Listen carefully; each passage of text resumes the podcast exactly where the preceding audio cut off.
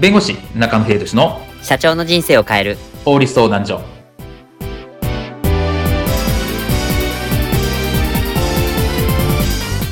こんにちは弁護士の中野秀俊です。こんにちはアシスタントの堀内隆です。この番組は IT 専門の弁護士中野秀俊がこれはすぐに使える法律主に企業法務の知識を分かりやすくそしてちょっとコミカルにお伝えする番組です。よろしくお願いいたします。今回テーマは他人事じゃないよ。個人情報が漏洩する。4つのヒューマンエラーです。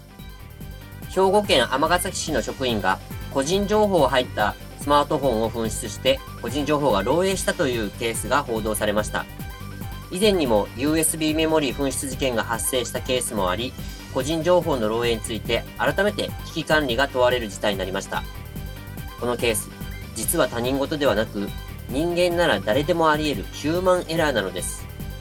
今回は個人情報が漏洩する4つのヒューマンエラーについてお話を伺い対策について回答したく思いますでは個人情報が漏洩するヒューマンエラーについてこういったシーンはありませんでしょうか？おー、じゃあお疲れ。今日は社長会のみんなと飲み会に行ってくるわ。なんかあったら電話くれな。お疲れ様です。いいなぁ。僕は残業なのに。ほほほほほ。2時間後、居酒屋にて。いや それそれ、田中社長面白いっすね。じゃあ僕はマツケンサンバを一つ歌います。ここは服を脱いで裸に。おっと、車用携帯邪魔だな。首から下げておけって誰がそんなルール決めたんだ？紐から外してここに置いてと。じゃあ、行きまーす。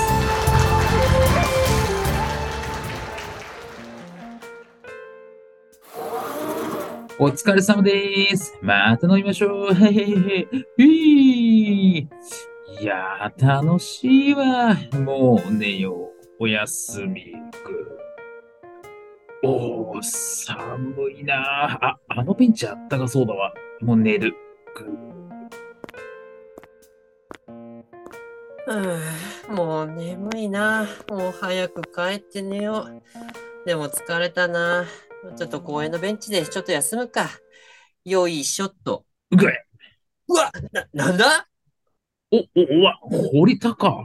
え、え、社長？な、なんでこんなとこ寝てるんですか？え、え、え、え、え、ここはどこ？こ、ここはどこじゃないっすよ。ずっと社長の車用携帯に電話かけたのに繋がらないっすもん。え？車用携帯？え？あれ？ない。ない。ない。あ、しかも赤紐から取れていますよ。車用携帯は赤紐から取り外してはいけないルールなんじゃ。いや、そんなことやね俺の携帯はどこだよ探してくれよ。知りません。帰ります。業務時間外ですから。待ってくれよ、堀高くん。カーム、ブワー今回のテーマは、他人事じゃないよ。個人情報が漏洩する4つのヒューマンエラーについてお話を伺います。はい。尼崎職員の方が個人情報入りのスマホをなくしたというところが報道されました。これについてちょっと教えていただけますでしょうか？そうですね。まあ、これ報道でも出されたんですけど、まあ、職員の方が個人情報入りの、まあ、仕事用のですね、えースマホを紛失したと。はい。で、その職員の方が帰宅後にですね、まあ、スマホを持ってないことに気づいたんですけど、まあ、あの、職場に忘れてきたんだろうというふうに思って、まあ、報告しなかったと。ほで、なんかその、その後休暇に入ったのかな？なんかそれで休みに入って、結局紛失から4日後に上司に報告して、まあ、紛失が発覚したというところで、えー、というところですと。う。なるほど。そうですね。で、まあ、こういうのって結構よよくあるというか、まあ、よくあっちゃいけないんですけど、はい。まあ、報道されるだけでもたびたびあるうようなもので、まあ、ヒヤリハットも含めればですね、多分もうかかなりの数があるんじゃないかなと思うんですね。まあそうですよね。で、まあ、個人情報の漏洩って聞くと、なんかこう、すごくハッキングにあったとかですね。うんうんうん。なんかものすごくそのサイバーセキュリティなんとかみたいな。あなんかすごくその難しい高度な、はいえー情報戦みたいな、そんなイメージがあると思うんですね。はい。ですが実際じゃあ個人情報の漏洩ってどうやって起きるのかっっていう話なんですけど、はいこれですね、実際に調べてれば団体があって、はい個人情報漏洩についてですね、毎年こう調査をして、どういう原因なのかとか、どれぐらいの規模なのかみたいなことをまとめてるのがあるんですね。はい。で、それによるとですね、えー個人情報漏洩の原因の第1位が誤操作。あの、操作を誤ったってあれで、誤ですね。例えば、例えばあの典型的なと言うと CC と BCC を間違えちゃったとか、あまあそんな手商法的なところも含めて、まあ人間の手による誤った操作、誤操作が第一。第二位が紛失置き忘れ。まあこの、えー先ほどのコントの例のようにですね。はいお。置き忘れてしまった、紛失してしまったっていうところなんですね。はいで、まあ3位が不正アクセス。うんうんうんうんで、今4位が管理ミスっていうものなんですけど、このまあ第1位と第2位、誤操作とか紛失置き忘れっていうのは、これは毎年、まあ不動の第1位と第2位。不動第一第二ですか？で、まあ、第4位のですね、えっ、と、管理ミス。はい。を含めれば、もう本当にヒューマンエラーというか、人のうっかりミスっていうところになりますと。ってなるとですね、結局個人情報が漏洩する原因って、まあなんかすごく外部からの攻撃とか、高度なサイバーセキ、えーサイバー犯罪云々というよりも、本当に単純な、まあ人間によるミスっていうのが多いんだってことがわかります。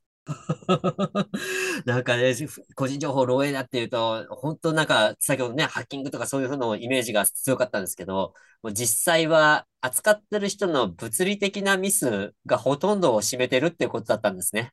そうですね。なので本当にそのうっかりミスというところが多いので、まあ企業としてもですね、もちろんうっかりミスをゼロにするというのはなかなか難しいのかもしれないんですが、はい少なくともその管理体制を見直すっていうのが大事かなというふうに思っています。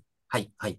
で、例えば従業員に、うんえー社用携帯については、まあ会社に置いとくのか、業務時間外は持ち出さないとか、はい持ち出すにしてもこういうルールでありますよ、みたいなですね。うんうんうんそういったことをちゃんと徹底させるうん。で、みんなに周知させるってことがまず大事じゃないかなというふうに思うんですね。そうですね。うんうんなんかすごくそう単純な理由だからこそですね。まあ対策も今からできるというところはあるので、どういうふうに、まあこの個人情報を守っていくのか、ヒューマンエラーをなくしていくのかっていうのは、今以上徹底が必要かなというふうに思います。うん、そうですね。まあ、人間なので、まあ、ミスやうっかりっていうのは、まあ、よくあるあるで、まあ、僕なんか本当にうっかりミスが多い人でもあるんですけど、まあ、だからこそ、どのような対処をするか、うっかりミスを発生しないために、最大限どこまでやれるかっていうところを、もうちゃんと、あの、社内全体にもう共有しておいて、それを周知徹底するのが、まあ、一番いいのかなっていう感じですね。そうですね。まあ逆にそれしかないのかなと思っていて、うんそれとも会社としてこういう方針でやりますと。うんで、こういうふうに、その、誤操作とか紛失置き忘れっていうのをこういうふうに防ぎますとうんいうところを徹底していくっていうのが大事かなと思います。そうですね。まあ、なので、ルールのこう徹底ですね。と、それから確実確実にこれやっておきたいところは、やっぱりそういうことが、あの、事故、ヒヤリハットを含めた事故がありましたよっていうところを、ちゃんと全社員に周知徹底をしていただくっていうところですね。こういうことがあったのは、決して他人事じゃないですよ、ところを、まあ、問いかけるような形で、やっぱり自分事として捉えてほしいところですよね。はい、そうですね。今回の弁護士中野秀俊の社長の人生を変える法律相談所はお役に立てていただけましたでしょうか？企業活動において気がつかないうちに違法になっていることやちょっとした法律の知識があれば一気に打開できるそんな法律のエッセンスをご紹介していきますのでこの番組をフォローいいねをお願いいたしますよろしくお願いいたします。ではまた次回をお楽しみにありがとうございました。ではまた。